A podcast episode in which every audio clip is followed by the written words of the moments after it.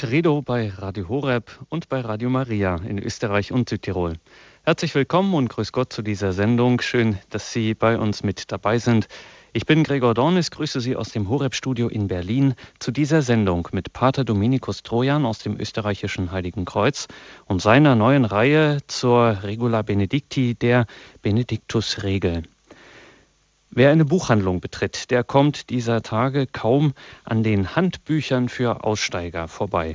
Da gibt es dann so Untertitel wie Vom Management ins Leben und wieder zurück oder auch vom Power Mapping bis zum Sabbatical. Aussteigen als Selbstverwirklichung, das präsentiert sich als das neueste Erfolgsmodell. Ein Erfolgsmodell, gut, das mag vielleicht sein, aber das neueste, das wohl nicht. Solche in Anführungszeichen Aussteigerprogramme, die gab es immer und überall. Und eines der mit Abstand erfolgreichsten kam in der späten Antike auf und war auch keine Erfindung aus dem Nichts, die Regel des heiligen Benedikt, mit der dann das abendländische Ordensleben vollends durchstarten konnte. Diese Regel des heiligen Benedikt ist wohl nicht ohne Grund der, wenn man mal von der heiligen Schrift absieht, am häufigsten handschriftlich überlieferte Text des alten Christentums. Und wer sich dieser Regel ausliefert, wer nach ihr lebt, der geht nun wirklich einen äußerst konsequenten, um nicht zu sagen radikalen Weg der Selbstverwirklichung, dies allerdings in einem ganz anderen Sinne, als es die Buchcover unserer Tage sagen. Pater Dominikus Trojan aus Heiligenkreuz in Österreich bringt uns in dieser Reihe die Regel des heiligen Benedikt näher und dafür ist er nun wirklich mehr als prädestiniert. Er lebt nämlich nach ihr. Als Zisterzienser also wenn Sie so wollen, Benediktiner der strengen Observanz. Und das tut er im Stift Heiligen Kreuz in Österreich. Dort betet er und er arbeitet unter anderem an der Päpstlichen Hochschule Heiligen Kreuz, wo er Metaphysik lehrt, als auch als Leiter der Stiftsbibliothek. Wir haben ihn dort am Telefon zugeschaltet. Grüße Gott und guten Abend, Pater Dominikus. Guten Abend, Herr Dornis. Pater Dominikus, wir sind sehr gespannt auf diese Reihe und ohne dem, was Sie uns zu sagen haben, vorgreifen zu wollen. Eines müssen wir hier eingangs unbedingt noch klären. Unser Interesse hier ist ja nie ein rein historisches oder gar archäologisches. Und man muss es nochmal so sagen, die Regel des heiligen Benedikt zu studieren, zu lesen, quasi als geistliche Lektüre, das ist nun wirklich nicht nur was für Mönche oder solche, die es werden wollen.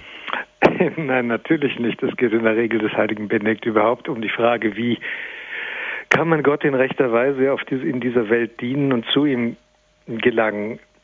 Äh, die erste Frage des Katechismus, wozu sind wir auf Erden, um Gott zu erkennen, ihn zu lieben und ihn, ihm ein Leben lang zu dienen, um dann im Himmel ewig bei ihm und mit ihm glücklich zu werden. Diese Antwort auf die erste Frage des Katechismus, die wohl jeden Menschen betrifft, findet in der Regel des heiligen Benedikt, die man auch als eine Abbreviatur, ein kurzes Evangelium äh, bezeichnet hat, eine exemplarische Antwort. Und ich denke, dass vieles von dem, worüber wir in unseren Vorträgen gemeinsam nachdenken werden, für Mönche gilt, aber für jeden gesagt ist. Verhält sich doch ein Kloster zur Welt außerhalb seiner Mauern wie der Maggi-Würfel zur Suppe, also wie das Konzentrat zur im Wasser aufgelösten äh, zumutbaren Speise. Ich denke also, dass nicht nur Mönche davon profitieren, meine Gedanken zu hören oder die wissen das ohnehin, sondern jeder, der sich überhaupt für ein entschlossenes an, auf die Heiligkeit und den Himmel zielendes christliches Leben interessiert. Also Sie haben es gehört, liebe Hörerinnen und Hörer, es lohnt sich, sich jetzt entschlossen zu konzentrieren in diesem übertragenen Sinne. Pater Dominikus, wir sind sehr gespannt darauf, was Sie uns zu sagen haben. Sanctus Benedictus de Nursia, er lebt von 480 bis zum 21. März des Jahres 547 nach Christus. Regula, die Regel. Geschrieben in Monte Cassino in Italien um das Jahr 529. Der erste Teil. Verehrte Hörerinnen, liebe Hörer, in diesem und den folgenden Vorträgen geht es um ein besonderes Buch. Es ist ein vergleichsweise schmaler Band, der 73 Kapitel und ein Vorwort enthält. Es ist das einzige Buch, das sein Verfasser je geschrieben hat. eine der bemerkenswertesten Gestalten der ganzen christlichen Literaturgeschichte. Und obgleich es sich um einen nur schmalen Band handelt, ein Bändchen sozusagen, hat dieses Buch doch mehr Menschen in ihrem konkreten und unmittelbaren Leben bestimmt als alle anderen Bücher, die, über die wir je zuvor an dieser Stelle gesprochen haben. Ihre Zahl geht in die Hunderttausende. Und so beginne ich mit einer Frage, die in diesem Zusammenhang zunächst ungewöhnlich erscheint. Was überhaupt sind Bücher? Das erscheint dem als eine überflüssige Frage, die in der Kakophonie anderer überflüssiger Fragen, mit denen die Welt zugelärmt ist, eher zum Schweigen zu bringen wäre. Dem nämlich, dem das, was eben ein Buch ist, für selbstverständlich und daher überhaupt gar nicht für eine Erklärung wert und bedürftig gilt.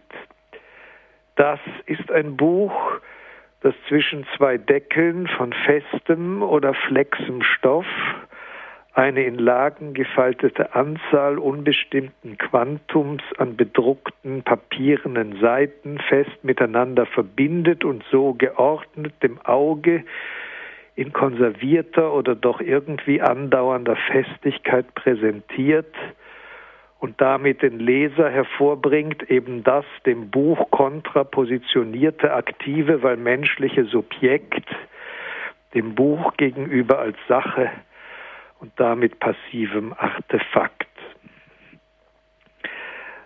Aber kommt einer mit der Auskunft zur Ruhe, eine Tomate wiege im Durchschnitt 50 Gramm und sei wiederum im Durchschnitt von roter Farbe, ist es tatsächlich das, was einer wissen will, oder hat er ganz anderes im Auge mit seiner Frage, was eine Tomate ist? Der griechische Philosoph Aristoteles erlebte von 384 bis 322 vor Christus, lieferte als erster eine theoretische Begründung für das ab, was ein Buch zum Ziel hat und damit eben auch ist. Aristoteles nimmt ein Buch in die Hand und beginnt seine Gedanken mit dem, was bereits zu seiner Zeit das Offensichtliche ist. Bücher enthalten Schrift, Grammata. Und damit enthalten sie Sprache, Phonä. Denn das, was die Schrift festhält und aufzeichnet, das ist das geredete Wort, das hier im Buch der Zeit enthoben und schriftlich festgehalten wird auf dass es den flüchtigen Augenblick des Dahinsagens überdauere und zu etwas Eigenem und Festem wird. Die Schrift, sagt Aristoteles, symbolisiert die Sprache, kann diese vertreten und fügt ihr jene Zeitlosigkeit hinzu, welche die Sprache erst zum Gegenstand des Denkens macht. Denn auch das Denken ist ohne und außerhalb der Zeit. Die Schrift erst spottet des Satzes der gemeinen Weltansicht, Worte seien nichts weiteres als Schall und Rauch. Es ist erst die Möglichkeit, zur Sprache ein Protokoll zu führen, sie aufzuzeichnen und festzuhalten, die den Sprecher zu Ernst und Akkuratesse zwingt. Erst das Buch macht das Reden im eigentlichen Sinn zu einer moralischen Disziplin. Aristoteles sah klar, dass die Frage nach dem Wesen des Buches und der Schrift an dieser Stelle erweitert werden müsse. Nach dem Ziel der Schrift zu fragen, das kann nur sinnvoll sein, wenn weiter gefragt wird nach dem Ziel der Sprache. Und wenn gefragt werden kann, worüber alles Reden spricht, dann meint das nichts anderes als das Interesse an der Herkunft der Sprache, daran also, von woher gesprochen wird, weil eben der Gegenstand der Rede immer zugleich das ist, von dem aus Sprechen seine Macht und Kraft empfängt, die Wirklichkeit als solche zur Sprache zu bringen. Sprache spricht von der Wirklichkeit, von Sachen eben, die selbst ohne Sprache sind und in der Sprache vorkommen, weil deren der Sprache Struktur parallel entworfen ist zur Struktur der Wirklichkeit. Für Aristoteles liegt alle Wirklichkeit in der Form der Substanz vor, die er Usia nennt. Substanz sagt den Charakter, in dem und auf dem alle Wirklichkeit beruht. Das meint nun, es bringe Wirklichkeit jene besondere Art von Ruhe zum Ausdruck, welche als eine Form der Bewegung die Wirklichkeit als Tatsache ausweist und abschließt. Die Wirklichkeit des Aristoteles ist Werk und Gewirke, nicht im Sinne der Schöpfung, sondern als der eschatologische Zielpunkt, in dem alles, was ist, sich selbst erreicht und bei sich selbst ankommt. Was das Wirkliche am Ende ist, das nennt Aristoteles Eukeiosis, nach Hause kommen. Von diesem Haus, bei dem am Ende das Wirkliche ankommt, um in und bei sich zu ruhen, kann einer sprechen, weil es in mannigfacher Weise in Erscheinung tritt. So kann es groß sein und klein, von Stein erbaut oder in Felsen geschlagen. Auch wenn es immer ein Haus bleibt, so hat es doch in diesem oder jenem Fall seine Besonderheiten. Nicht ein Haus gleich dem anderen.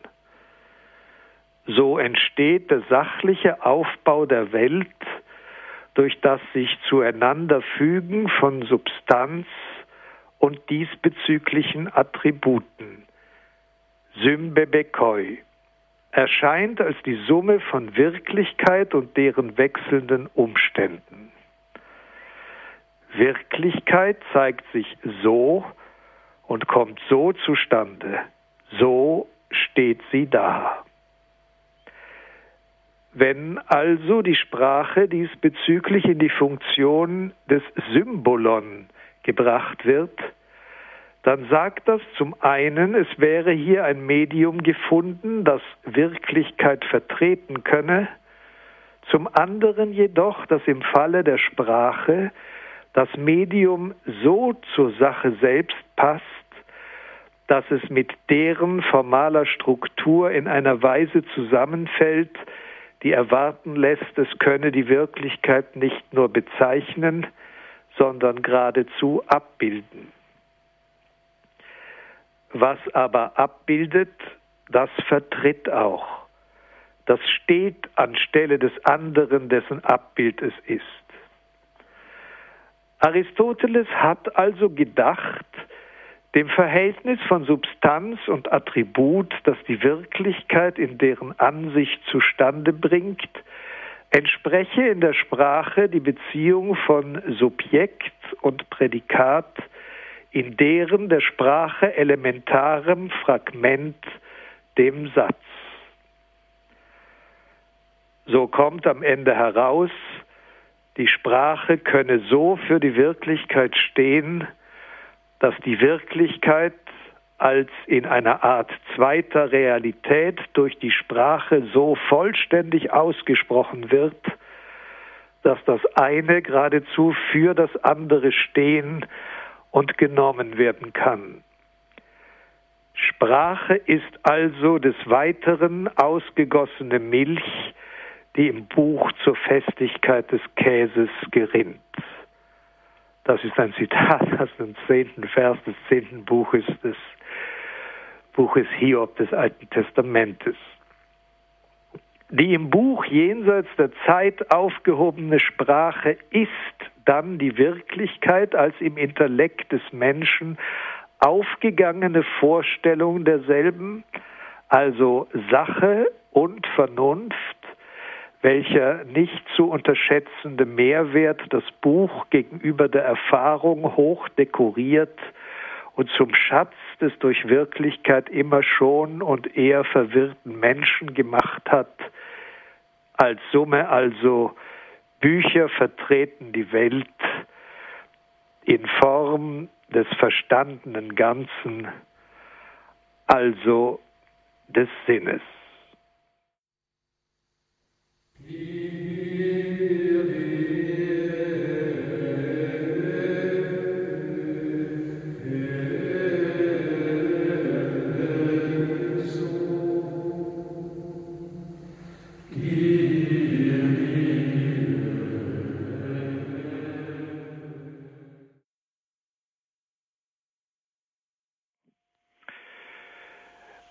Was aber ist es nun mit Büchern, die Wirklichkeit nicht vertreten und abbilden, sondern überhaupt erst hervorbringen? Das ist immer dann der Fall, wenn es um normative Literatur geht, um die Versammlung idealer Entwürfe, die nicht von der Wirklichkeit herkommen, sondern diffuse Verhältnisse unter sich zu versorgen trachten, sie formen wollen und nach ihrer eigenen idealen Gestalt darin suchen. Wäre hier also die Wirklichkeit das Symbol des Buches, eine Ikone des aufgeschriebenen Wortes, die Verwirklichung des maßgeblichen und maßgebenden Gedankens, so ist dies wohl der Fall bei Gesetzbüchern aller Arten und Sparten, die darum ringen, der Wirklichkeit Fassung zu geben und die Unterschiedenheit von Gedanken und Wirklichem als stets neue Anregung betrachten, die Wirklichkeit dies fällig das Leben im Gedanken und dessen Ordnung nach Hause zu bringen. So kann denn mit Fug und Recht im Seitenblick auf den Anfang aller Dinge und Verhältnisse, nämlich die Schöpfung, gesagt werden, es gäbe deren Bücher, die Wirklichkeit schaffen, indem sie deren Umstände ordnen. Und ein Buch eben dieser zweiten, zuletzt dahergeredeten Art und Weise von Büchern ist die Regula Sancti Benedicti die heilige Regel, wie jene, die ihr folgen, sie ehrfürchtig nennen. Wendet einer sich ihr zum ersten Mal zu, so stellen sich folgende Fragen ein. Erstens, wer hat sie geschrieben und wann? Zweitens, an wen richtet sie sich und welche diffusen Verhältnisse will sie in Ordnung bringen? Drittens, was schließlich ist ihr Ziel und die diesem entsprechende Methode? Oder eben auch einfacher im Sinne der prosopographischen Hermeneutik, wer erstens redet hier, zweitens zu wem und drittens über was. An spätestens dieser Stelle ist ein Wort der Erklärung ernötigt hinsichtlich des aufgeblasenen sprachphilosophischen Portals, durch das der Hörer eingeladen wurde, in den geistigen Raum, den Bann oder die logische Welt der Regula Benedicti einzutreten. Das wäre so eigentlich nicht zu erwarten gewesen und muss als einigermaßen überflüssig erscheinen. Und dennoch ist es ganz und gar nicht so. Das Umwegliche ist so nämlich abwegig gar nicht, wenn einer die Geschichte im Auge hat, der Bücher nicht an sich selbst, so doch in ihrem Leser immer unterstehen. Denn der Leser ist stets der Zeit unterworfen und sein Zeitpunkt bestimmt immer auch die Weise, in der er liest und zum Verständnis des Textes gelangt. So mag jeder lesende Mensch die Erfahrung bemerkt haben, dasselbe Buch zu unterschiedlichen Zeiten seiner eigenen Lebensgeschichte mit recht unterschiedlicher Färbe gelesen zu haben. Einmal vielleicht in der Jugend gebannt und gefesselt, dann später im Alter nur noch ratlos und unberührt. Und was überhaupt ist dann die Wahrheit des Textes, wenn diese sich erst im Spiegel der Welt- oder lebensgeschichtlichen Prägung des Lesers einstellt, der eben, es sei noch einmal gesagt, der Zeit, wie das Buch, nicht enthoben, sondern wesentlich in sie eingestellt ist. Der, der hier mehr als weniger anonym zu Ihnen redet, ist Zisterziensermönch. Das meint ganz und gar nichts Unerhebliches mit Blick auf die Auslegung der Regula Monasteriorum, der Regel für Klöster, unter welchem Titel die heilige Regel auch bekannt geworden ist, seit sie in der Zeit der Karolinger von Benedikt von Aniane, dem Reichsabt, zur einzigen Klosterregel des Abendlandes gemacht worden war. Denn der Zisterzienserorden entsteht im Anlass einer Frage, die ganz und gar sprachphilosophischer, ja eigentlich hermeneutischer Natur ist. Jene kleine Gruppe von Benediktinermönchen, die im Jahre 1098 unter der Führung des heiligen Abtes Robert aus dem Kloster Molem auszog, um an Ort und Stelle von Cistercium nahe der Stadt Dijon in Burgund das neue Kloster Novum Monasterium aufzustellen, vermochten auf die Frage, was das Neue im Neuen ihres Klosters denn eigentlich sei, nichts anderes zu antworten, als dass die Regel, der Kodex eben, zwar dieselbe und derselbe wäre, jedoch die Weise des Lesens eben eine vollständig neue. Wie muss die Regel des heiligen Benedikt 450 Jahre nachdem sie geschrieben wurde, gelesen werden? Das war die Frage.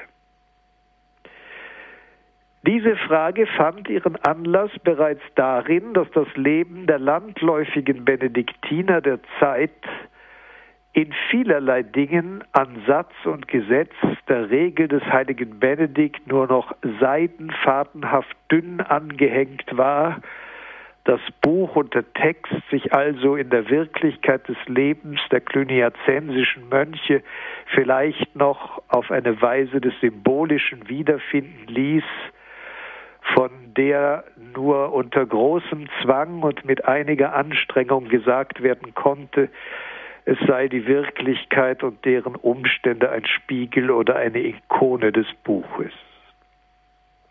Es war, einfacher gesagt, dem Text gerade jene Wirklichkeit abhanden gekommen, die er hervorbringen wollte.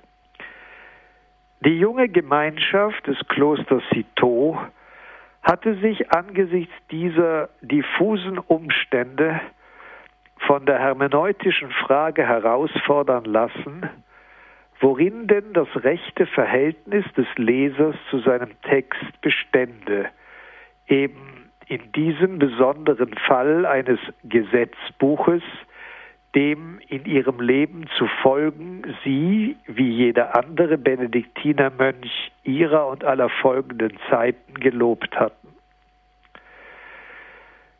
Die Antwort zu der sie angesichts dieser Frage fanden, war ebenso genial wie einfach. Der ließ die Regel recht, der sie beim Wort nimmt. Sie also buchstäblich so auffasst, wie sie geschrieben worden war. Nun hätte man latent anachronistisch noch lange darüber streiten können, welches der rechte Text sei und die zuverlässigste Überlieferung desselben. Doch waren solche Fragen eben bedeutungslos geworden für jemanden, der sich dem Text stellen und unterstellen will und darüber nachdenkt, wie er es am besten tun kann. Es sollte sich später, als es Zeit dafür war, noch hinreichend deutlich zeigen, dass die Versuchung zur Meta-Regula, dem Unternehmen einer historisch-kritischen Exploration des monastischen Gesetzes und der davon angeregten Geschichte der Klöster und Kongregationen, immer nur zu einem gut war, nämlich der Sache selbst aus dem Weg zu gehen. Die Erforschung der eigenen und klösterlichen Geschichte ist und bleibt ein Zeichen des Todes, das nur auf eines hinweist, den Verlust nämlich jeglichen Lebens. Leben verändert von der Zukunft her die Vergangenheit. Wo aber die Zukunft sich im Verlust der Gegenwart auflöst, da verbleibt das tragische Konservieren der Geschichte zur musealen Belustigung des mittlerweile erloschenen Auges, das einzige Surrogat des vermissten Lebens, das sich allein noch in mumifizierter Anschauung vorstellt, vertrocknet und ohne jede moralische Forderung. Seit dem 18. Jahrhundert gilt Historizismus als spezifisch monastische Krankheit fast schlimmer noch als die alte Askedia, die Evagrius Ponticus als erster diagnostiziert und in ihren Symptomen beschrieben hat, oder doch zum wenigsten als eine Unterform derselben, ebenso tödlich für jedes monastische Leben, wenn auch ohne Verlust von Ehren und Titeln. Was die frühen Zisterzienser betrieben, das war schon im Ansatz anders angelegt. Wollten sie doch die Sache der heiligen Regeln nicht historisch neutralisieren, sondern hauptsächlich zu ihrem eigenen Werk machen, den Weg zum Leben, den sie, die Regel entwirft, tatsächlich beschreiten. So entstand hier aus ganz praktischen Gründen die Frage neu, worum es der Regel des heiligen Benedikt zu tun sei und worauf sie ausschreite, welches das Ziel sei und die dazu ernötigten Mittel. Bei Origenes, einem Kirchenschriftsteller des dritten Jahrhunderts, hatten sie im vierten Buch seiner Abhandlung Periarchon über die Prinzipien nachgelesen das Verständnis jeden geschriebenen Textes beziehe sich auf insgesamt vier Sinnebenen desselben. Und so müsse auf dem sicheren Fundament des buchstäblichen Textes, welches nie überschritten werden dürfe, ins Innere der Worte hinein und fortgefragt werden, nämlich a nach dem moralischen Sinn, B der christologischen Bedeutung und C der eschatologischen Auskunft. Das bedeutet dann, es ergäbe sich der Inhalt dessen, was in Schwarz auf Weiß aufgeschrieben ist, erst aus den Antworten auf die je einzelnen Fragen, was damit nämlich vom Menschen gesagt wird, wie Christus sich darin als Mittler des Menschen zu Gott ausweist und auf was das Ganze und Einzelne am Ende hinausgeht. So entsteht aus der intelligenten Lektüre des Textes der Regel ad literam, dem Buchstaben gemäß, bei den frühen Zisterziensern ein anderes Buch, dessen Spuren nicht mehr Zeichen bilden auf Pergament geschrieben, sondern in drei Dimensionen erhobene Bauten, die in der Kraft der Lesbarkeit ästhetischer Formen dasselbe anzeigen wollen, was im Kodex der Regel buchstäblich genommen als die Reinheit der Regel, die Puritas Regulae, das gründende Ideal der ganzen zisterziensischen Bewegung ausmachte. der für alle Weltteile typologisch gemachte und gewordene Klosterplan des Zisterzienserordens. Es bildet nämlich das Gebäude des Klosters für sich genommen eine alternative, wenn auch künstliche Welt, in welcher der Mönch die Zeit seines Lebens usque ad mortem bis zu dessen Tod abwandelt und welche als eine Art Sacramentum Mundi, ein Weltsakramentale, um ihn her Welt und Wirklichkeit so aufstellt, dass er, der Mönch, stets in der Anschauung der drei Dimensionen dessen leben kann, das im Codex Manuscriptus, dem von Hand geschriebenen Buch der Regel, dem Buchstaben nach niedergeschrieben ist. Doch all dies werden wir später noch im Einzelnen bedenken.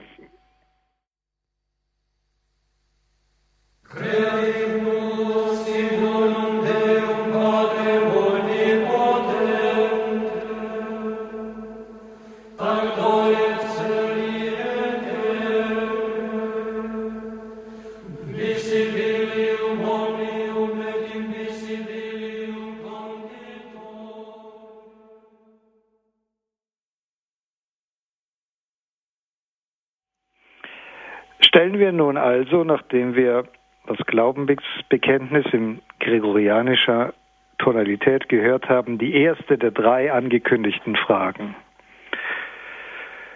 Wer ist nun zunächst derjenige, der in der Regel des heiligen Benedikt zu wem und über was spricht? Benedikt von Nursia wurde unbekannten Datums des Jahres 480 in Norcia in Italien geboren. Gestorben ist er am 21. März des Jahres 547 in dem von ihm inzwischen gegründeten Kloster Monte Cassino. Alles, was von seinem Leben bekannt ist, stammt aus ein und derselben Quelle, dem zweiten Buch der Dialoge über die Wunder der italienischen Väter, das der heilige Papst Gregor der Große geschrieben hat. Der lateinische Titel lautet Dialogorum Gregorii Pape Libri Quator de Miraculis Patrum Italicorum. Vieles darin gibt Zeugnis von Gottes gnadenhafter Führung die aus dem von Jugend an ungewöhnlichen Gottesmann den charismatischen Vater des abendländischen Mönchtums werden ließ. So schreibt der heilige Papst Gregor über die Jugend des heiligen Benedikt Folgendes und verbindet damit zugleich eine charakteriologische Skizze. Es lebte ein verehrungswürdiger Mann, er hieß Benediktus. Der Gnade und dem Namen nach war er ein Gesegneter. Schon von früher Jugend an hatte er das Herz seines reifen Mannes, war er doch in der Lebensweise seinem Alter weit voraus. Dem bösen Begehren gab er sich nicht hin.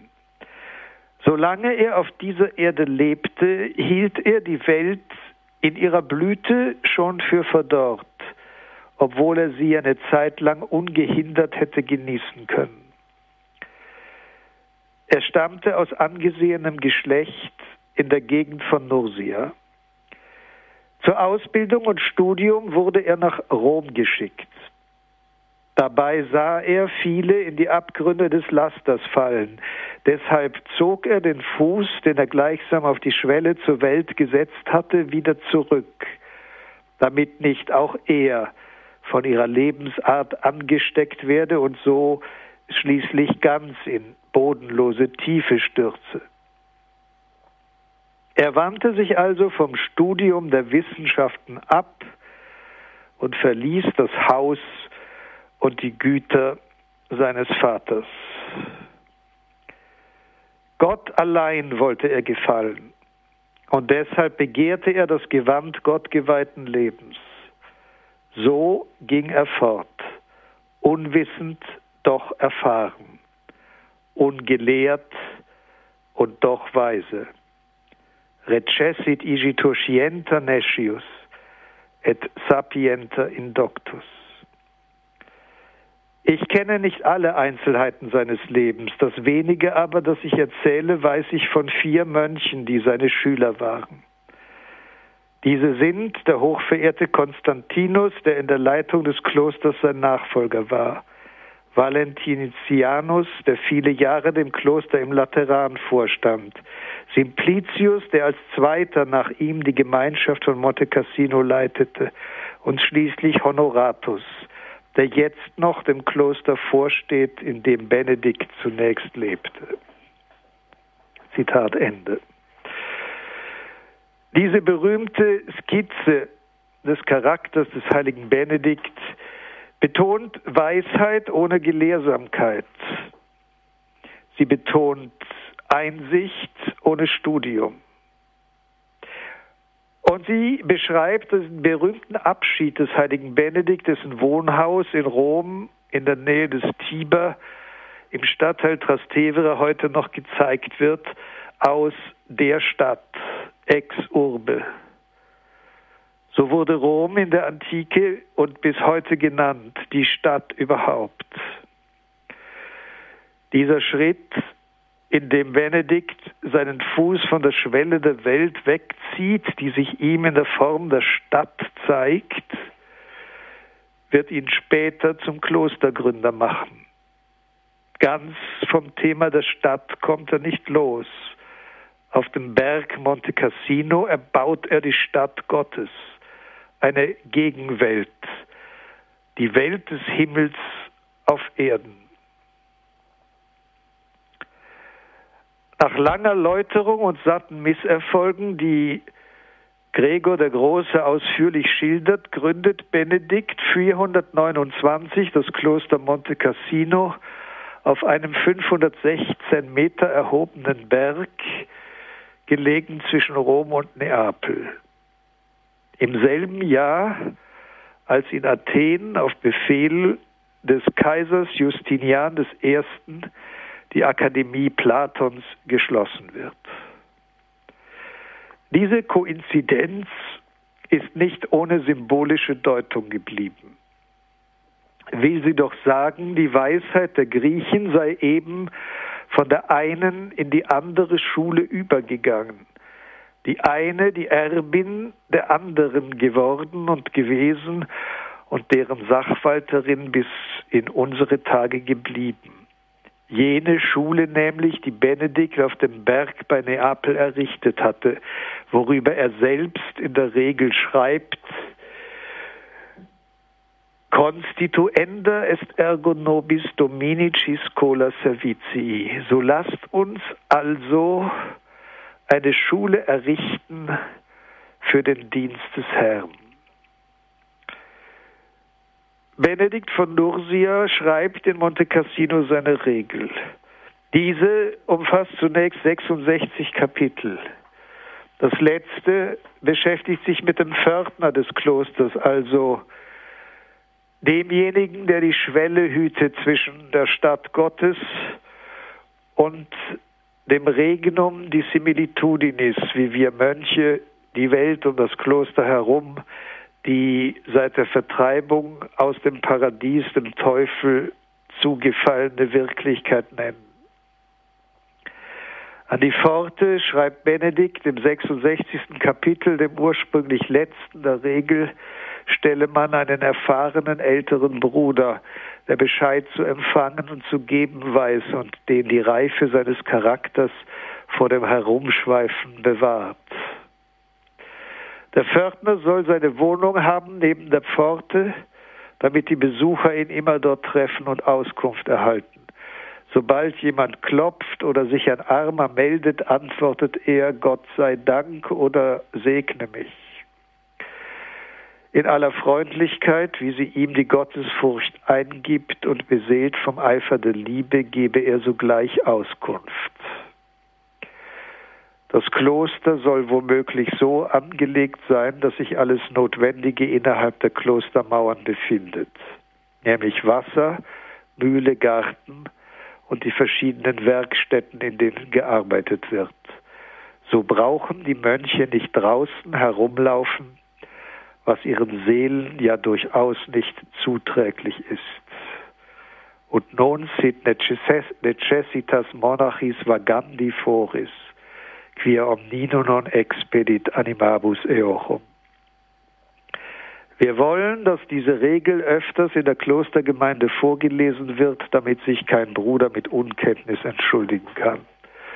Bis heute wird sie in jedem Zisterzienserkloster viermal im Jahr ganz vorgelesen, immer vor der Komplett, an jedem Tag ein Kapitel.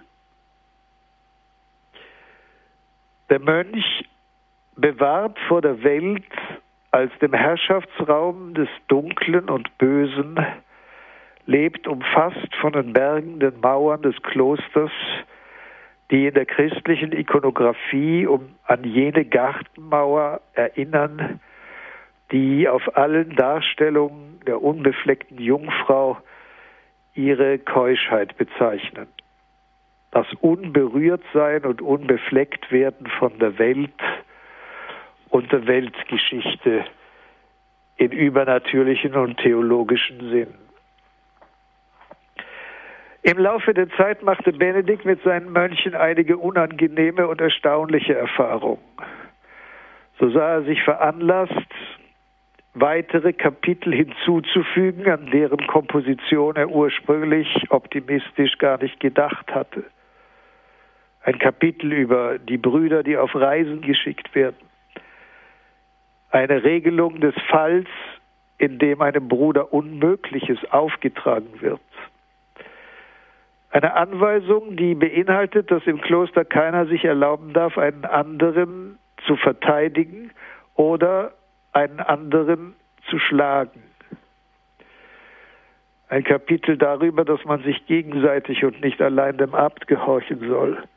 Und das wichtige Kapitel über den guten Eifer, den die Mönche haben sollen, da jedes religiöse Leben sich auch in der Fasson zeigt, von bösem Eifer besessen zu sein.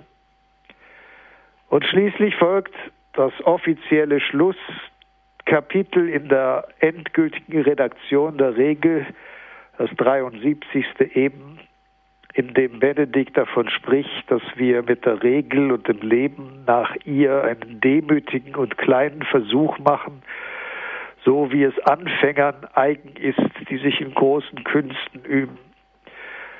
Und sei denn auch die Regel des heiligen Benedikt ein durchaus verlässliches Handbuch der göttlichen Künste, so sei doch wirkliche Auskunft zu suchen bei den großen Meistern und Lehrern, wie es sind der heilige Basilius und alle anderen, die geschrieben haben über das Leben der Mönche vor Gottes Herrlichkeit.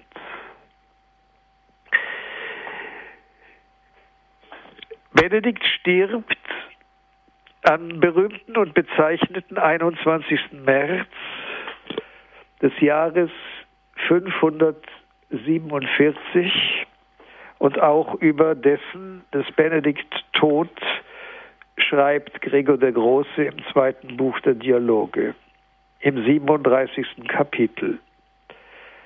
Das Jahr, in dem Benedikt aus dem Leben scheiden sollte, war gekommen. Da sagte er einigen Jüngern im Kloster und einigen in der Ferne den Tag seines heiligen Todes voraus. Die bei ihm lebten, wies er an, über das Gehörte zu schweigen. Die Abwesenden wies er auf ein bestimmtes Zeichen hin, das sie empfangen sollten, wenn seine Seele aus dem Leib scheiden werde.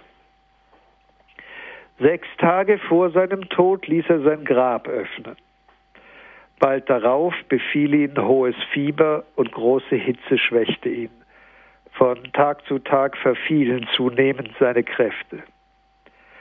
Am sechsten Tag ließ er sich von seinen Jüngern in die Kirche tragen. Dort stärkte er sich durch den Empfang des Leibes und Blutes unseres Herrn für seinen Tod. Er ließ seine geschwächten Glieder von den Händen seiner Schüler stützen. So stand er da, die Hände zum Himmel erhoben und hauchte unter Worten des Gebetes seinen Geist aus. An diesem Tag empfingen zwei seiner Brüder eine Offenbarung durch ein und dieselbe Schau. Der eine hielt sich im Kloster auf, der andere lebte weiter entfernt. Sie sahen, wie eine Straße von seinem Kloster genau in östlicher Richtung bis zum Himmel reichte. Sie war mit Teppichen ausgelegt und von zahllosen Lampen erleuchtet. Oben stand strahlend ein Mann von ehrfurchtgebietendem Aussehen und fragte sie, für wen dieser Weg sei, den sie sahen. Sie gaben zu, sie wüssten es nicht. Da sagte er zu ihnen, dies ist der Weg, auf dem Benedikt, den der Herr liebt, zum Himmel emporsteigt. Somit sahen die Jünger, die zugegen waren, den Heimgang des heiligen Mannes mit eigenen Augen. Die Abwesenden aber erkannten ihn aus dem Zeichen, das Benedikt ihnen vorhergesagt hatte. Er wurde im Oratorium des heiligen Johannes begraben, das er selbst nach der Zerstörung des Apollo-Altares auf Monte Cassino erbaut hatte. Ich danke Ihnen fürs Zuhören.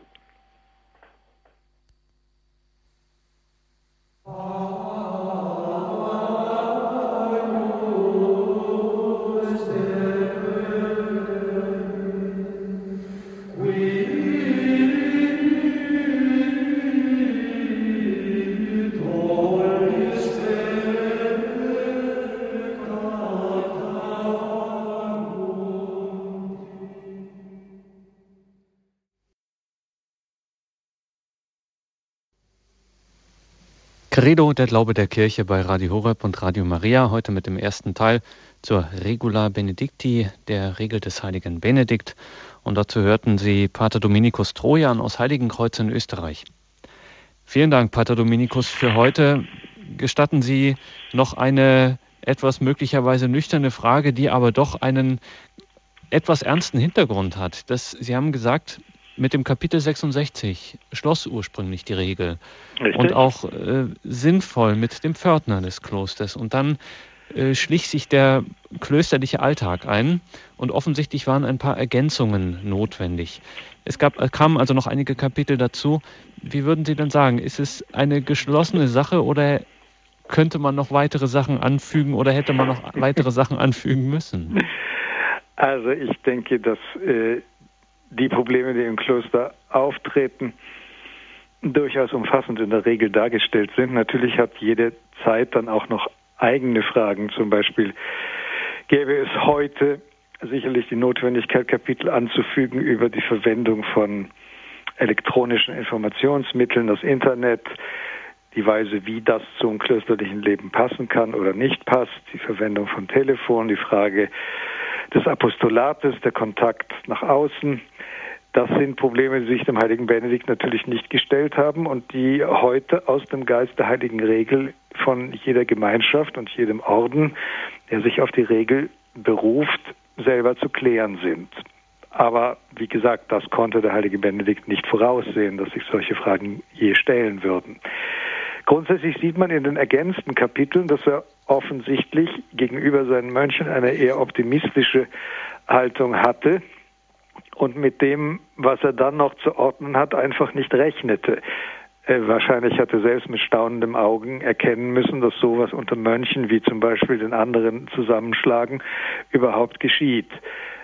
Offensichtlich aber war es der Fall. Und so mussten diese Kapitel angefügt werden. Jede Zeit, würde ich sagen, trägt natürlich einen neuen Katalog von möglichen Lastern im Kloster hinzu wie Jahresringe und jede klösterliche Gemeinschaft und jeder Orden muss dann versuchen, aus dem, was wir verstanden haben, vom Geist der Regel, von der Wertskala dessen, worum es darin geht, äh, darauf eine Antwort zu finden. In der, äh, Im vorletzten Satz der ursprünglichen Fassung der Regel, also im 66. Kapitel, Sie haben es uns vorgelesen, dass die Mönche, also das, vorher wurde gesagt, es soll alles Notwendige innerhalb des Klosters sein, damit die Mönche nicht draußen herumlaufen müssen, weil das nicht gut für ihre Seelen sei. Richtig. Selbst das soll sich also innerhalb des Klosters befinden. Wasser, Mühle und Garten. Wieso nicht einmal das außerhalb der Klostermauern? Nun, darauf gibt es eben äh, zwei Antworten, eine spirituelle und eine pragmatische. Pragmatisch gesehen fällt die Gründung von Monte Cassino in die Zeit der Völkerwanderung, also in der Zeit, in der es gerade in Italien drunter und drüber ging. Und aus ganz praktischen Gründen ist es in der Regel so, dass der Mönch im Kloster eben einfach sicher ist. Es gibt ein weiteres Kapitel, wo es wo Benedikt darüber handelt, wie das ist mit Mönchen, die auf Reisen geschickt werden. Dort gibt es den, äh, die Anweisung, wenn ein Mönch von einer Reise zurückkehrt, soll er nichts von dem erzählen, was er draußen erlebt hat, um die Mitbrüder nicht zu beunruhigen. Es ist also grundsätzlich zunächst pragmatisch davon auszugehen, dass das, was der Mönch vorfand, wenn er das Kloster verließ, nicht dazu geeignet war, den Seelenfrieden seiner Mitbrüder zu erhalten. Benedikt legt großen Wert darauf, dass der Mönch nicht durch schlechte Nachrichten, durch Ereignisse, die ihm berichtet werden, aus der dem Gottesmann eigenen Ruhe gebracht wird. Spirituell gesehen ist es natürlich klar, dass die Welt außerhalb der Klostermauern eine Welt der Finsternis ist, die Welt, die deren Herrscher der Teufel ist und der, der sein ganzes Leben Gott zugewendet hat, hat in dieser Welt eigentlich nichts verloren. Ähm, wir dürfen zum Beispiel nicht vergessen, dass der romanische Kirchenbau, auch die Abteikirche von Heiligenkreuz ist ja zu großen Teilen romanisch, äh, mit sich eine sogenannte apotropäische Funktion verbindet. Das heißt also nur der Raum der Kirche ist ein Raum wirklicher Freiheit. Dort hat der Teufel keinen Zutritt. Das ist allein das Haus Gottes und nur im Haus Gottes gibt es Freiheit, sobald man hinaustritt in den Herrscherraum äh, des Satans verliert der Mensch seine Freiheit, wird gebunden durch die Sünde. Sünde ist Bindung, äh, Versklavung. Erlösung ist Befreiung. Und Benedikt weitet sicherlich diese Vision des heiligen Raumes der Kirche auf das ganze Kloster aus. Er will den Mönch also in der Freiheit halten und in jeder Möglichkeit versklavt zu werden, gebunden zu werden, besessen zu werden im ganz praktischen Sinn von etwas, das er gar nicht will, äh, bewahren. Diese Bewahrung geht dann aber nicht so weit, dass die Tür komplett zugeschlossen ist, um im Kapitel zum Pförtner zu bleiben, sondern der soll, falls jemand anklopft, tatsächlich zunächst einmal Dank sei Gott oder segne mich rufen. Richtig, also es geht darum, dass äh, der heilige Benedikt ein eigenes Kapitel über die Gäste im Kloster in mhm. die Regel aufgenommen hat. Gäste wird es immer im Kloster geben, sagt er dort. Äh, er sagt, wir werden auch noch darüber ausführlich sprechen. Er hat dort die sehr hübsche soziologische Anmerkung, man soll die Armen und die Pilger besonders liebenswürdig behandeln. Die Reichen, die ins Kloster kommen, sorgen nämlich schon selber dafür, dass sie geehrt werden. Das war also damals ganz offensichtlich genauso wie heute. Mhm. Ähm, aber ein ganz entscheidendes Moment ist, dass man möglichst schnell dazu schreiten soll, angesichts des Gastes, den man ja nicht kennt, die Geister zu scheiden. Man führt ihn also in die Kirche zum Gebet, damit sich zeigt, ob er auf der richtigen Seite steht.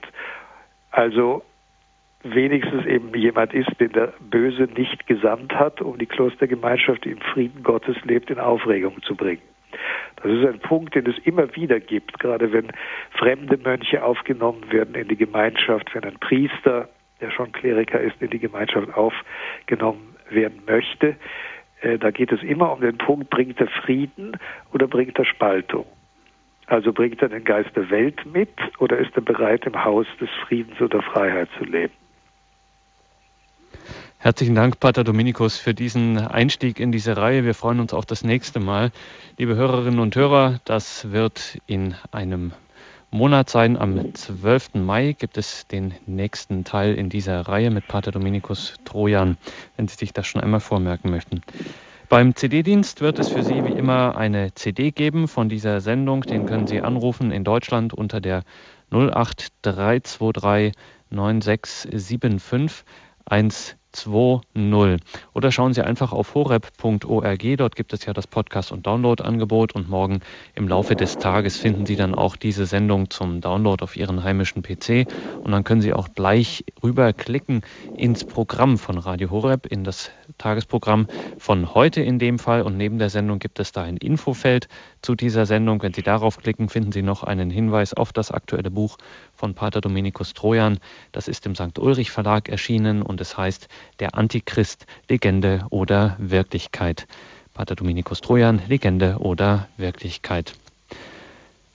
Pater Dominikus, wenn Sie uns zum Abschluss der Sendung noch für uns beten und den Segen auf uns herabrufen. Selbstverständlich.